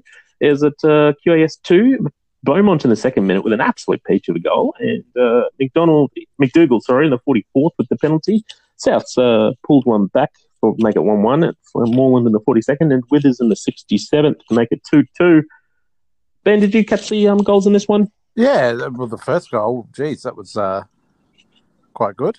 Yeah, Um, absolute scream from, a, from distance and sort of wide distance as well. Yeah, it's uh, yeah, not a not a place where you see a lot of players score from. So uh, yeah, that was a bit of a good one. Go and catch that uh, on the highlights package there. And not that you'll have much else to do with your time, so get around it. Uh, Yeah. but um, yeah, I, I certainly think that that's um, yeah, I certainly think that that uh, you know set the stage, and yeah, just uh, Did you um? keep it going? No. Did you have a thought on the penalty? Either of you two? Uh, yeah, You can't remember it. Yeah, it was. There wasn't much contact there. there wasn't yeah there, there it wasn't much of a uh, yeah it wasn't much of a uh, penalty worthy thing that I saw there but you know whatever Hmm. Uh, we'll take it yeah, absolutely. So that leaves us. Uh, we've currently in that competition. We've played three. It has reset, and we have lost that result against Western Pride. Uh, so we've won none, uh, drawn one, lost two, four goals for, seven against, one point on the board. In eighth position officially, the, they were due to play the Moreton Bay United in the next game, who currently are winless and have an 0 35 record. Um, and their captain was at um, the stadium for the halftime. They did it because it was Female Football Week. They did a halftime interview with uh, three players from around the league. Uh, I think Georgia Beaumont was actually the one that represented the QAS there, and they had the captain from um, Moreton Bay United. Uh, I can't remember the name, and uh, he, he asked how the season had been going, and she sort of like flat batted it back. I'm like, geez, I, I knew you're only 35, like you've conceded 35 goals in three games. Your season's not going that well. but uh, anyway, it was. they've had- it, it's not good that they've kept that they've considered double figures in all three games. That's obviously not a good sign. Um, but, you know, they're not playing top of the league team this week, or potentially next time. I say next week. They ain't playing next week, but they're not playing. You know, top of the league next. They'll be playing a team that's lower in the league than them, so they might only lose by five or six. Who knows? Yeah, and that's and to be fair, the, uh, Moreton Bay United were the you know were in the grand final last year, so they probably got a harder draw to begin with up against some of the other teams. You know, a bit of excitement. Play, you know, I know they played Lions who were there in the grand final against last year. Obviously, they've lost all their it's fair to players. Like, yeah, so It's fair to they've had a lot of turnover. Yeah, huge turnover in the squad. Um, you know, and some of them were Roar players, like Alira Toby, you know, was out there, and um, that's where we recruited um, um, Riley Baisden was playing for them, and yeah, it's so play like good quality players like that, and they're just not there anymore. So um, Just Yeah, curious, have, have the club have Brisbane actually announced the Alira Toby's um, departure? I don't think they have. it. No, no, and I don't even know if there's a club. Well, there certainly won't be a club should be turning up to now. Um, I do notice that the Hayley Raso had finally is finally made her way to England for the first time since leaving us, which is uh, nice to see. Yeah. Yeah. So yeah, anyway, um, that's that's the NPL. Uh, they're obviously on thing, which is a bit of a shame because they had actually just made a big announcement around uh, NPL TV and sort of just a bit of a branding feature around all their live streaming of all the games, and I think there's one or two of the other competitions in on it as well. So and it was all meant to kick off this weekend. Oh, unlucky. So uh, that was um, nicely timed in the background if that was on purpose by someone. But, yeah, Yeah. that was uh, that, that was definitely Tara in the background so they are yes, so uh, that's the NPL. Uh, that will be on hiatus for a while. Uh, no reports yet on what's happening with the E League. Um, we're all obviously waiting to find out the information on the E League when it will go ahead. Will it still be in Coronavirus no cancellation. Coronavirus Surely cancellation. surely that's the one competition that can go ahead. It's amazing, right? Like they talk about, yeah, yeah that's really serious. Work it could be cancelled. Yeah, but it is. they could be able to just sit literally in their underwear at home and play still. But they apparently all need to go and play each other in person. Like, yeah, it's weird. No, just just do it from home. Set up a I know. webcam. Everyone gets a webcam. No, most of those guys are already Twitch streamers, so there's there wouldn't be much difference for them. That's right. Just do it from home. It's the one competition that can work from home. Why would you not be working from home? I don't know. You think the FFA put all their eggs in that basket just for that particular reason, but right, we got nothing else. The A League, it's all going to go down the drain. No one can play in the A League. E League, it is. Maybe they're just saving it for, for that. Maybe they're expecting Maybe. the A League to go a little toilet, and they thought, right, we'll save the E League for when we need it. These guys, I mean, they don't need to stay fit. they can just sit and. Play Oh, well, FIFA there's a run. lot. Healing players are very fit specimens, Dave. Well, look, maybe what they're looking It's to do is, the body, uh, is do like an is do like an E League Pro edition, and you know, basically uh, have all the actual players playing, you know, FIFA against each other, and maybe that's how they're going to fill the broadcast time. So I did. I did hear that as a serious suggestion. Yeah, every player controls themselves in the game, and yeah, and then have them all play. But that would be awesome to watch. But yeah, Jamie anyway. Young would do keeper runs. oh yeah, Oh, absolutely. usually. But you'd have some players Yeah. who've like never played before, and that'd be absolutely rubbish, even if they're a really good player of the game. Who makes, who makes the subs? Who decides when a sub happens? The gaffer, mate. So Robbie Fowler's sitting there in the background watching these players play Yeah. FIFA. absolutely, And and he's- just being like, he's "No, the you're, you're shit." He's watching. He's watching Aaron at Marty Holloway. See how his fingers are going. You know. You know. He, he's, Got a he's, of he's, wa- RSI. he's watching him suggestively. Well, come on, put me in, boss. Come on, put, put me, put, put me in, put me in, boss. Put me in. Can you imagine if you still left out of the squad for that? I, re- I reckon. I reckon Marty Holiday Hol- Holloway would even get injured playing E League. Uh, I've pulled an arm. RSI. I've got a pull the fingers. Uh, I reckon. I reckon he'd pull a hammy just from from you know the you know little strains that you do while you're making a run, and you're just like, oh come on, oh shit, fucking pull my hammy. All right, he'd be sitting on the bench. He'd get up all excited because he's getting subbed on, and he'd pull a hammy and getting up Yep. and going to go take his spot. Yeah, You so, think, you think that he'd um he'd probably get himself injured just you know cracking his knuckles before he walks onto the pitch. So Yeah. yeah, potentially. Yeah, so um, um, just a a, a thing in a yeah, Fox Sports might pick it back up again if um, they're really struggling for content. they might get the Ely back on, you know, along with the Tetris Championship and uh, hot dog eating championships. eight channels of esports just for 24 hours as this Yeah. coronavirus takes hold. well, it's certainly going to Yeah. boost esports' profile, isn't it? That's it. That's it. Uh, let's. So we did have a few. We did obviously have Rick's good, bad, ugly there, and we will get onto the others to say. We have another couple that have just floated in across the social media. So, uh, do you want to cover yours off on uh, Facebook there, Dave? Yeah, well, we um we had uh, on our own Facebook page. Um, I'll start with this one because it flows into the next response as well. Uh, good. For this from Trevor Ramsey. Good Robbie Fowler's Twitter accessibility, but please save me the gender-driven dribble story now. Um, Kate Lindsay responded straight up with "spoken like a true bloke." We'll get on to all that in just a moment. Um, Kate's good, bad, ugly started off with bad Robbie Fowler's social media behaviour, followed by actually changed my mind. Good fan-driven media like TLL, that's the ladies' league, and the Roarcast. So thank you for that, Kate. Bad, the FFA's response to COVID nineteen, and ugly Robbie Fowler's social media behaviour. Um, we did have, I'm just I haven't even looked at this one yet, but we did have one extra one just come through beforehand. Uh, Colin Seymour, uh, good, winning bad, uh, sorry, winning again, bad and ugly, the whinging on the fans' Facebook page.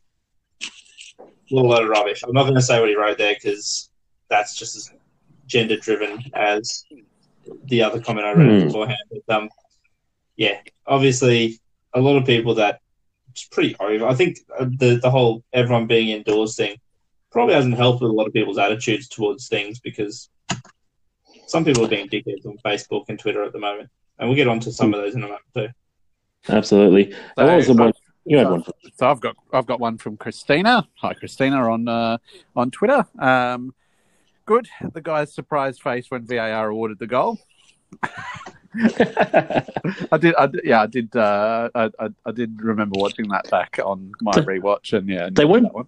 They weren't so certain this week, were they? Where Scotty McDonald was really certain the week before that he was on side. He definitely wasn't anywhere near as certain this week. No, he certainly wasn't. Um, bad, the fact that CCM dominated the first 30 of each half. Never thought I'd say that. Even the commentators mentioned it multiple times. And ugly, Robbie Fowler saying we bossed the game. And then atrocious, Robbie Fowler and DP's comments. Um, Oh, good, bad, ugly, atrocious. Oh, yes, yeah. So we've got an extra, um, next. extra level. Well, Let's move on. And what, all, what we so this is we're going to get into what this little sort of Twitter incident was, and what I think what we'll start with is we'll start with some of the facts. Uh, I guess just around. Um, a lot of it has been deleted off Twitter now, and I think David Pourre's uh, Twitter account is on uh, hidden at the moment as well. So if you can't see much, there's basically just a couple of very random Robbie Fowler comments still sitting out there. So the person involved has deleted their Twitter account. So it was um it did start with the ladies the ladies league sort of right up on the game. So if you're not familiar with the ladies league, they are they are a fan driven content sort of thing like us. You know, they're not paid for what they do. They just put up games, and it's just an opinion. You know, it's just an opinion, a feeling about what they experience, how they experience the game. Um, Um, you know, they're very dead. Anyone that comes across a ladies' league article, give it a read. It's good content. It's not to be taken seriously, which I think is a very important point in this whole matter. It's not Hmm. to be taken as you know a, a- someone that studied journalism and and is putting out content as a serious journalist. It's just about opinion pieces, effectively, um, by fans, and uh, these fans happen to be all female, and they do an incredible job. Um, at putting out content for people to, to take on and, and enjoy. So, heads Yeah, I up think to a- anyone that's not read it beforehand, get around the latest. It is a fantastic um, fan driven content Hmm. machine. And I, I think that they they've had articles on every W League and A League game this season. So Yeah, they, Uh, they or- do. They've got, they do a fantastic job for it too. Yeah, absolutely. So that, that was so you know the, the, the standard post went up. It was written by one of our fans um, up here in Brisbane. So that that, that um, she was at the game on the weekend. She put her thoughts up, uh, and this other this other one she has previously written articles. So she, uh, she's a member down in the Royal Fans in Melbourne. So she's written from sort of afar, following Brisbane. Uh, she used to live up here. Um, for clarity's sake, we do actually all know these people involved, so we have met them in person. So uh, just a just an FYI, I just wanted to put that out there as a, as a statement of fact uh, you know, just shared this article and, um, you know, sort of reinforced your, you know, thoughts on it. Uh, really wanted to see Muratovic and, um, and Wenzel Halls um, play together up front. And that's pretty much what it was. I just sort of wanted a bit of youth enthusiasm, thought the game was a bit lacking. I, I will note they didn't tag the club, they did not tag David Pourre, and they did not tag Robbie Fowler in the post. Uh, and I'm not sure if David Pourre was following um, either of the two writers of the article before this or not. So can't check that out anymore to, to that. Uh, David Pourre was the first to sort of reply, and then just sort of pointing out that you know Mirza Muradovic did actually. Sorry, I've butchered that name. Mirza Muradovic did actually start the game, and you know what more do you want? And it, it sort of descended from there into Robbie Fowler, and this is the interesting part. Like, how does Robbie Fowler even get involved in this? Like, what is that the Twitter algorithm? And because you know he's sort of following what Pourre, like were they together at the time? I don't know. Chiming in, you know, asking if Marissa is a Brisbane fan, and just sort of almost insinuating that are you a 12 year old because of just the reply back that, um, that he gave there. And I think I just used the real name, so apologies. Which, which, which, which was um, yes, why? yes, I. Uh, Oh, yeah, yeah, yes, sorry. But Are you Yeah. a Brisbane fan? Yes. Why? yeah, yeah, exactly. Um, and, and really seemed to, and Robbie really seemed to think that there was an actual having a go at the players here and, and sort of that when really it was more of a statement of fact around just found the game a bit boring and wanted to see youth players. And, you know, that's, that's fine. We've, we've often talked about the different combinations we wanted to see here on the broadcast and, Danny Butts is a big one for wanting to see. He actually wants to see Amadi Holloway and Wenzel Halls play together because he thinks that one-two combination they work really well. Should be noted, we've we've never been contacted to clarify our opinion from this uh, from this podcast either. We've never been asked to, to to give some sort of a clarification as to why we think X, Y, Z from anyone at Brisbane Roar Football Club, and nor Yeah. should they, because you know that's if it's our opinion on something, that's our opinion. Um, Hmm. and I think the same sort of standard should be applied to anyone else on Twitter who puts out an opinion that's not offensive, uh, it's not abrasive, it's not having a direct dig at anyone. I think um, that's uh, that's an important point to make. That we've made these, we've been doing this podcast for this is season number eight. Mm, yeah, For eight And- years, and- we've been and- saying saying our opinions on what we think should or shouldn't happen on the pitch, what we like, what we don't like, and not once have we been contacted to say why are you saying that. You, you need to stop saying that or, or take umbrage with what we say. So I think and- that's an and- important point. And and just to just to build on that point, you know, I've been absolutely abrasive. Is probably putting it, you know, nicely. With Well, the government left a message out for you, mate. exactly. Oh, yeah. Look, look. I've I, I I have been basically, you know, a Twitter pariah number one at a host of different clubs over the years, including Perth, including Melbourne, Sydney, you know, Western Sydney, you know, but never once have in my years of trolling opposition CEOs directly or you know making very pointed comments on the Roar at times you know not once have i ever been contacted about my opinion and i, I like you know th- this is you know speaking as someone that has you know, a higher profile than on Twitter at least than either of the, the two writers in question, just simply because I am a fucking troll. you know, I have never once been contacted about my opinion or, you know, basically threatened or doxed or, you know, anything along those lines. So you got a lot of followers one time. well, yeah, I mean, I had a lot of them bought for me in a Twitter feud by a Mr. You know, Easy E. Um, you know, um, Legend and the lawyer himself. Yeah, yeah. So, look, you know, a lot of, you know, if you would expect that, you know, if this was the norm, if this was something where, you know, if this was something where people had this sort of reaction from stuff they post online all the time, you know, you, would have something to compare it against. But this is really the first instance, I think, in, you know, basically in the A League. You know, and, and I follow all team social media very closely. I follow, you know, uh, and have done for, you know, a, de- a decade or possibly even more. And I've never seen this kind of, you know, because the, the real nasty stuff is what follows this. Yeah, absolutely. Um, yeah, this, is, this is you know, just the very starting of it, yeah. Like, yeah, you know, and, and, yeah, I've never seen anything like what you're about to describe, Pricey, from anyone. And I'll, I'll yeah, I'll, I'll, go into my opinion as the reasons why after you've described it. Yeah, so uh, it descends from here, and I think for you know, from Robbie Fowler and Dave Pourre, well, they just feel like they're sticking up for their players that are getting attacked or, or something along those lines. Uh, but then it moves on to sort of asking why uh, this person why, why she removed her work from her bio. Um, we know that this was because she was afraid of exactly what the next step was going to be. And um, I can't remember what the ne- if there was another line after that, so you have to apologise, or maybe if you want to voice want to fill it in. And and it ends up with, and then this is obviously shows the power that it does actually end up with a fan essentially stalking and then calling her workplace on the weekend and leaving a message saying how easy it is to get in contact with her. So, and that's where this just stepped up in and over a line. Um, from there, the sort of I think that line was crossed. Sorry, mate. I, I think that line was crossed yeah, when the inquiry about her employment was brought up in the first place. Um, yes, that, yeah, that's unacceptable. Um, mm. And the Roman, well, the, the incident obviously with the voicemail is why it's unacceptable because that's the that's exactly the fear that, like you said, she had when she removed the information from her bio, um, yeah. And the, what exactly what she was trying to avoid effectively. So yeah, I think it's yeah. important to note that the the line was crossed not by the voicemail but by the inquiry about that information in the first place.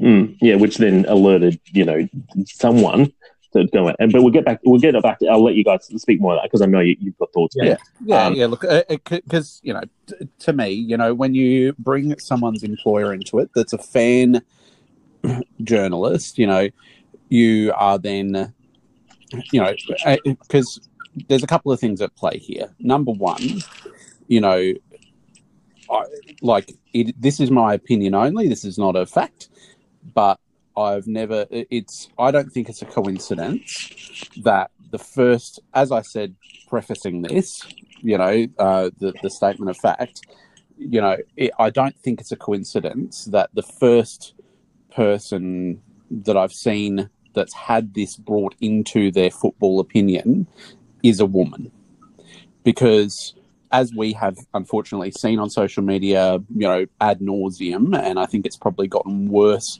in the last few years is that when a woman states her opinion online, then a lot of abusive men then pile on, try and dox, try and you know get personal information, and the perception was definitely out there straight away that that was the you know intention you know not not for it to be, you know, not for what happened to happen necessarily, but basically somebody with 1.2 million Twitter followers to ask about a basically a private citizen's workplace. You know, there's an understanding there to some extent that that's basically a call to action for those people, for those 1.2 million Twitter followers. You know, somebody is going to look into it, even if that person does not.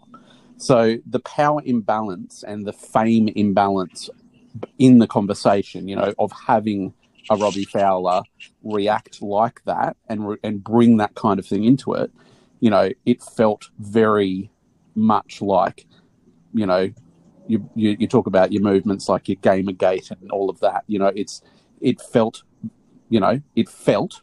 This is my opinion only. That felt very gendered, and it felt very much like, you know, it felt very unprecedented. So, you know, it's it's hard to kind of take the fact that it was a, it was the ladies' league in particular that were being targeted. So, and then to follow on from that, you know, it was. And it's fair to say, I think, like you saw when like this, because this this whole chat ended up getting posted in the Roar Supporters Club, and there was a lot of just sort of, you know, oh, Robbie Fowler can do no wrong. You, you know, he is God. He is allowed to say what he wants. Uh, he's the gaffer. He can do whatever. And it's like, oh, hang on a second. Hang on a second. Yeah, yeah I know you're. you're yeah. That sounds like a conversation I might have had with somebody. exactly, exactly, Dave. That's why I was just in there. but, but look, I, I, I think just, just, just to, just to kind of tie off my point a little bit there, you know, I think what you can say about it all is that a professional football manager to show the thin skin and the, you know, basically the intolerance to criticism from for whatever reason, whether it be gender, whether it be whatever the case may be, you know, you have to wonder why you're responding like that in the first place, and then you know basically the level of professionalism that you have to show to basically keep going, you know, mm. and to double down, and then you know later to not apologize, and you know basically to be like, hey, that's why, you know. So the the level of professionalism there was you know, pretty clear, and that's yeah, incredibly unprofessional. Yeah, I think. Yeah, you, that, you sorry, can.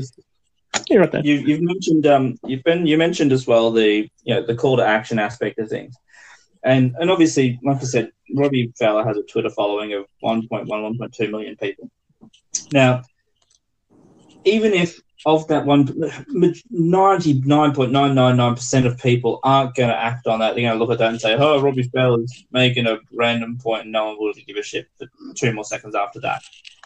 But even if you said, all right, there's going to be some sort of weird ass people that will take that, that call to action. And even if it was one ten thousandth of a percent, that's still 120 people that'll take that call to action. And if only 1% of those 120 people have the technical knowledge to be able to do something about it, that's one or two people.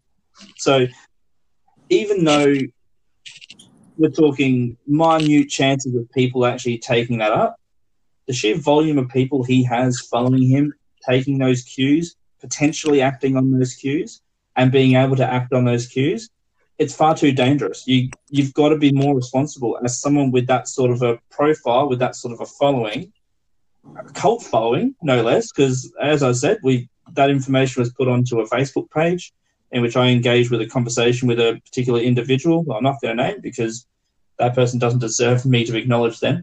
Um, and I was physically threatened by that particular individual because I called him out for basically saying this guy can do no wrong, he can do whatever he wants because he's Robbie Fowler and he is God. Um, I mean, that's that's some fucking religious bullshit there, right? That's like um, Scotty yeah. Morrison saying the fires are going to be put out by God. It's, it's yeah, it's it's, it's dangerous it's area. Same sort of bullshit. So it's um you you'll get that level of, of person with that number of people following. You're going to have some person who will have that level of, of understanding and knowledge on what to do and take that action. And it's obviously happened, which is fucking disturbing. If, yeah. There's, there's, nothing more you can put it. It's some people will get an absolute kick out of having a you know a, a conversation back and forth over Twitter with someone of that profile, especially if that's their idol. This the person that you know put the initial post up. They didn't ask for that interaction. They didn't tag Robbie Fowler. They didn't tag David Pooley. They put their I, comment up there. and, And that was that's- sought. That, that interaction was sought not by her, but by the people with the profile. And she's ultimately received some sort of contact from a, an individual she doesn't doesn't know. Quite a scary contact, to be honest. If I got that, I'd be concerned and I'd be Hmm. looking at ways to safeguard my family. Um, I don't know how she's feeling having had that contact at her workplace. That scares the fuck out of me. So it's unacceptable from someone with a profile who should know better and should have had a media, you know, social media training to to be able to manage that situation better. And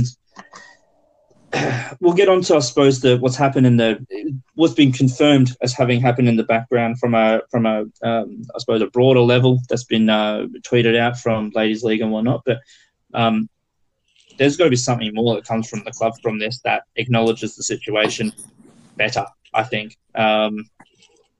because I don't think that's happened to the level that it maybe should have.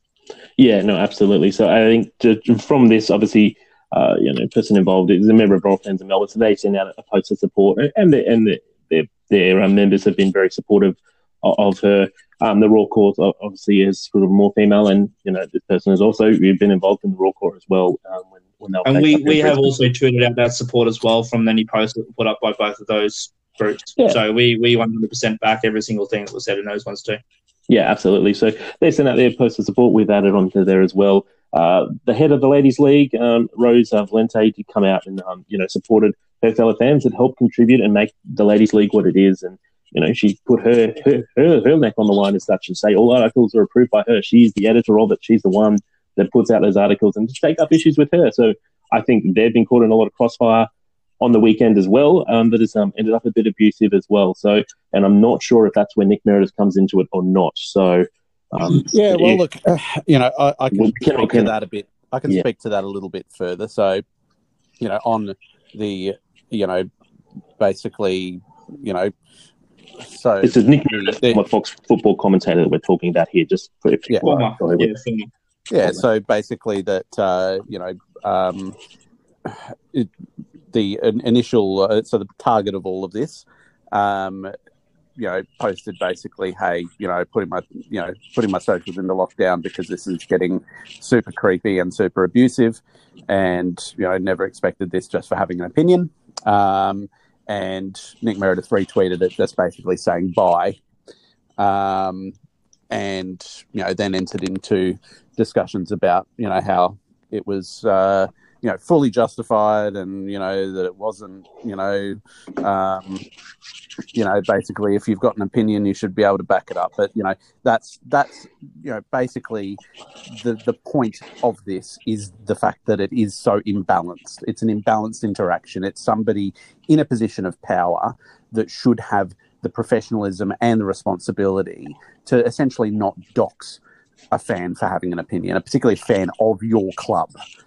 Um, you know, so you know, Nick Meredith's just making you know moronic points as usual, and um, you know, was at some point in his you know feisty sort of uh, defense of Robbie Fowler suspended from Twitter for something that he said. I don't know what, but uh, you know, presumably one of the interactions that he's had with you know one of the many men and women that were taking him to task on his uh, amplifying the abuse.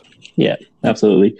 So that's probably where it's ended up now. I'm not sure if there's much more that we can port from behind the scenes. I think there's not much. I think the club, probably rightly so, has been somewhat distracted now by other issues, and um, I'm not sure if they'll really come back and visit this issue in the short term. Certainly, no.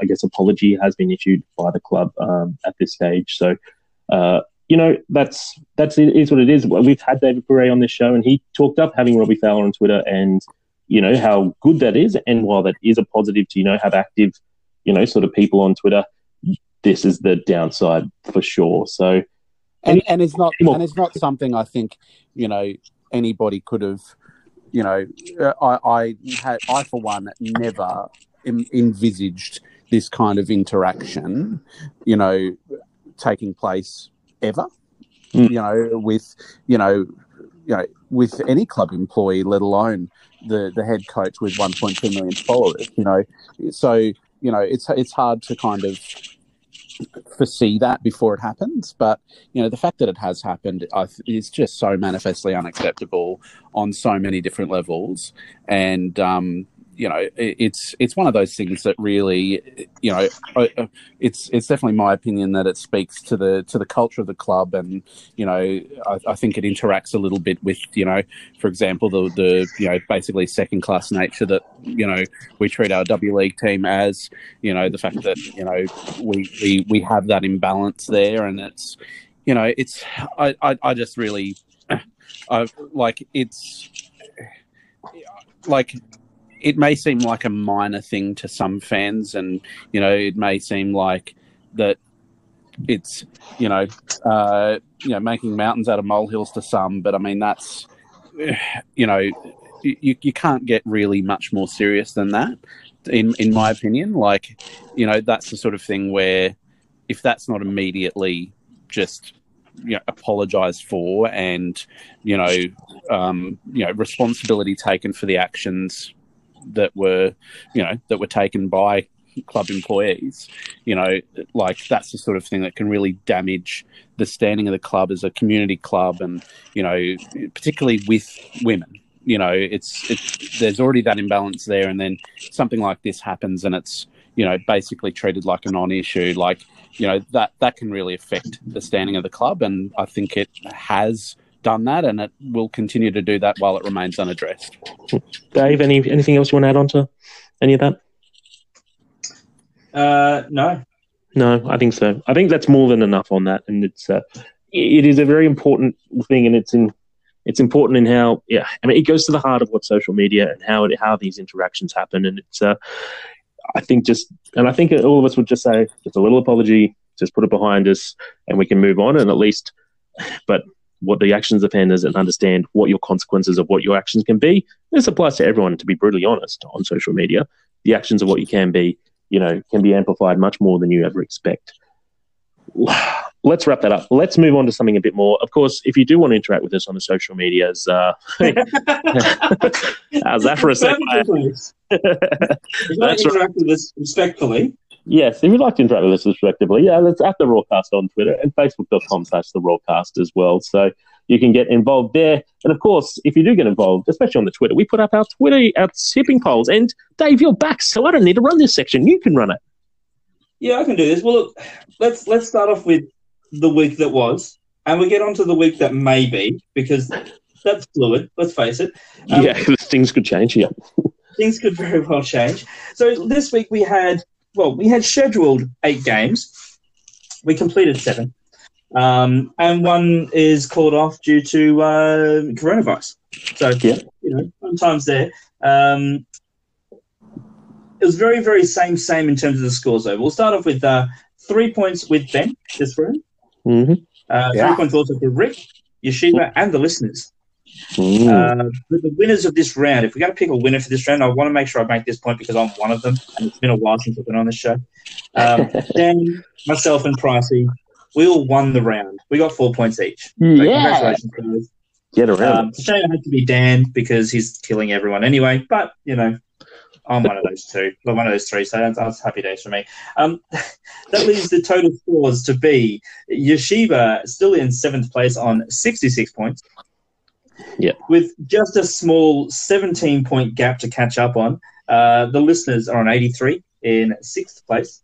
Ben, you're in fifth on 85, but only just behind Rick on 87.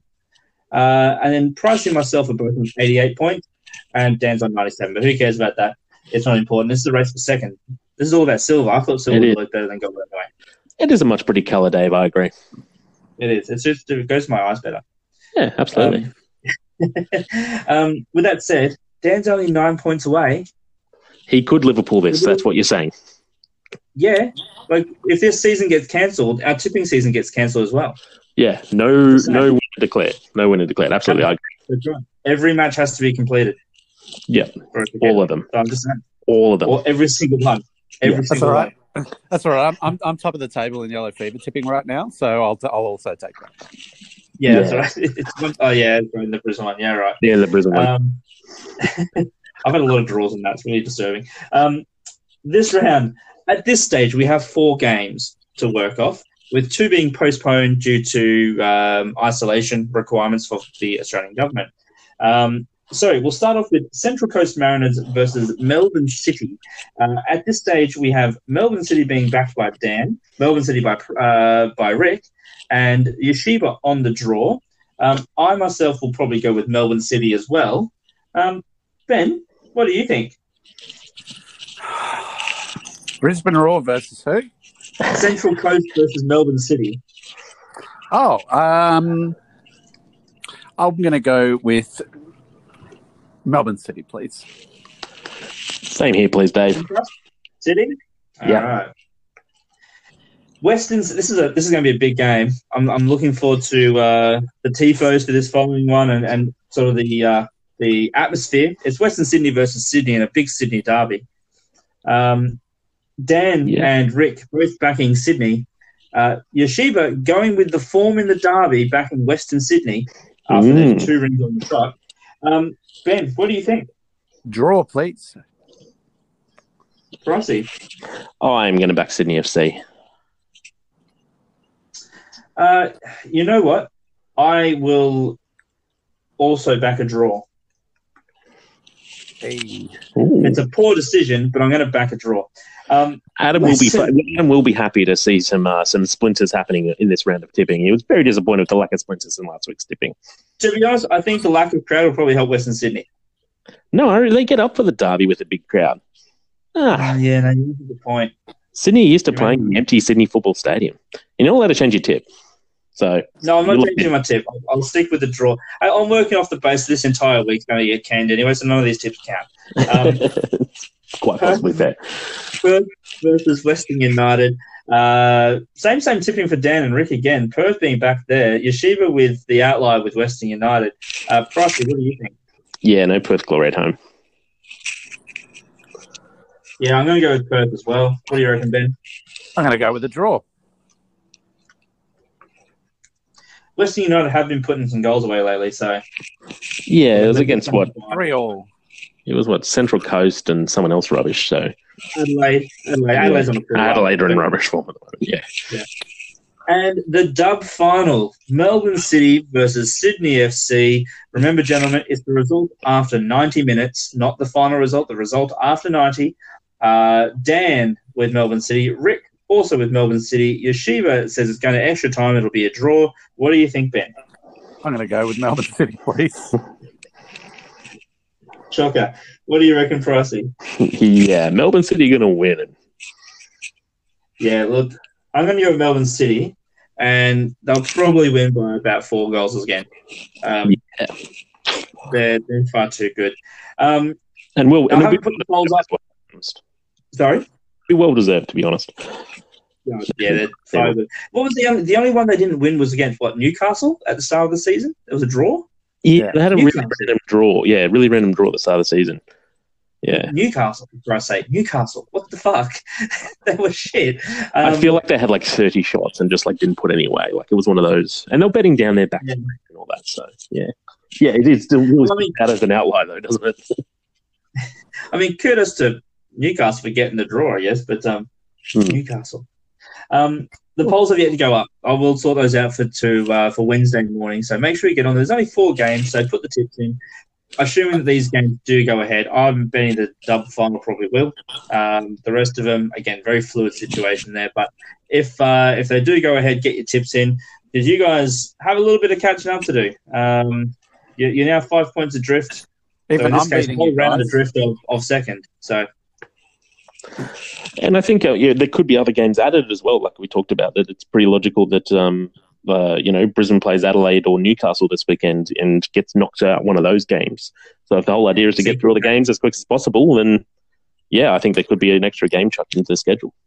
But we'll see. we'll see what happens with that one. All right. That will about do us for this week's episode. Thank you very much for joining us, uh, everybody, and for getting through to the end of the episode. Remember, follow the advice from the government in this important situation, okay? Protect yourself from Ben's rants. always be That's at least right. 1.5 meters away from Ben's rants at all times. It's very important. Social distancing. difficult to avoid on this podcast, but after this, you know, I, I think, uh, you know, I, I, I think you should be taking the uh, the advice from here on out. Yeah, absolutely. So we I'm will. just, I'm just surprised that the Australian government chose our channel to spread that message, and I, I, I can, I only, only kind of wait to see what sort of pay packet we got from that one too. So Oh, I'm, look, I'm betting it's the same as we got from Zummerfeld. we, we charge them a pretty packet for their very targeted advertising campaign. That's right. it will be, it will be issued on Ben's own Twitter as well. So Yes. uh, It will. Yes, absolutely. It would be all the ads you see on Twitter if you're cruising to Ben's Twitter profile. Sponsored post. Sponsored post. every- sponsored post. yeah. every Twitter post has that preface, and you just click that link so you understand what you're about to read. this, this contains sensitive material. it's like fact checking. yes. Um, alrighty, that will about do us. We've spoken for way too long already. This has been a nice long podcast, but then again, most of you might be sitting at home doing not much, so maybe you want a good long podcast at the moment. Thank you very much for getting back involved, Dave. It's been great to have you back on, bud. It's been great to keep to be back after like three months. I think the last time I spoke to you guys on this on this form was uh, before Christmas. So yeah, It was it's Mel- it was to- It was Melbourne Cup-ish, wasn't it? That's because that's why we're making all the jokes about Flemington lock up. Well, yeah, it was, it was it was shortly afterwards. Yes, before Christmas. So Yeah. I think it was somewhere at the end of November. So it's good to be back. And Mr. Ben Clark, thank you very much as well to you, good sir. No, thanking you, and uh, yes, good to have you back, Dave. And uh, you know, might be the last one for the season. We don't know, but uh, No, no, you know, no. We're doing a pod if- after every single game. Look, if if if it is, if if it is the last show of the season, if it is the kind of you know last you know at least game wrap up show of the season, because I'm sure if we, uh, I'm sure if it's the last one, we'll have a season wrap up at some point. Um, what would we uh, what would we say about this season? Uh, started rubbish, got worse, uh, it got better. Uh, still a little touch boring, but has its En- moments. ended up ended up a little bit dull and robotic, maybe. Yeah, A bit dull and robotic, I reckon that would be the uh, Yeah. assessment from me this season. Yeah, but it was about as well as you thought. It's about as well as I thought Fowler would go this season. I think he's a he's I on just- par. He's on par. I'm just disappointed they're not playing the youth more. Oof. Oh no, no, just didn't get enough old people in, mate. Need more Scott McDonald style recruits, mate. We need to I'll get Arsenal Macaroni in. look. Everyone's going to be looking for a pay packet. If the A League's the only keep going, we can get Tim, anyone. Tim Cahill, Tim Cahill, not enough Tim Cahill. Uh, Tim Gale. Absolutely. Yes, I think we'll definitely still have some other show. Look, we'll uh, we'll record whenever after we next play, which at the moment who knows when that'll be. So um, you know, we'll uh we'll try and keep the content going out, and uh, especially maybe have this format recording sort of uh, through the through the phone system. And uh, yeah, anyway, that will do us this week. Thank you very much, gentlemen. We'll catch you next week. Thank See you. ya. Love you. Bye.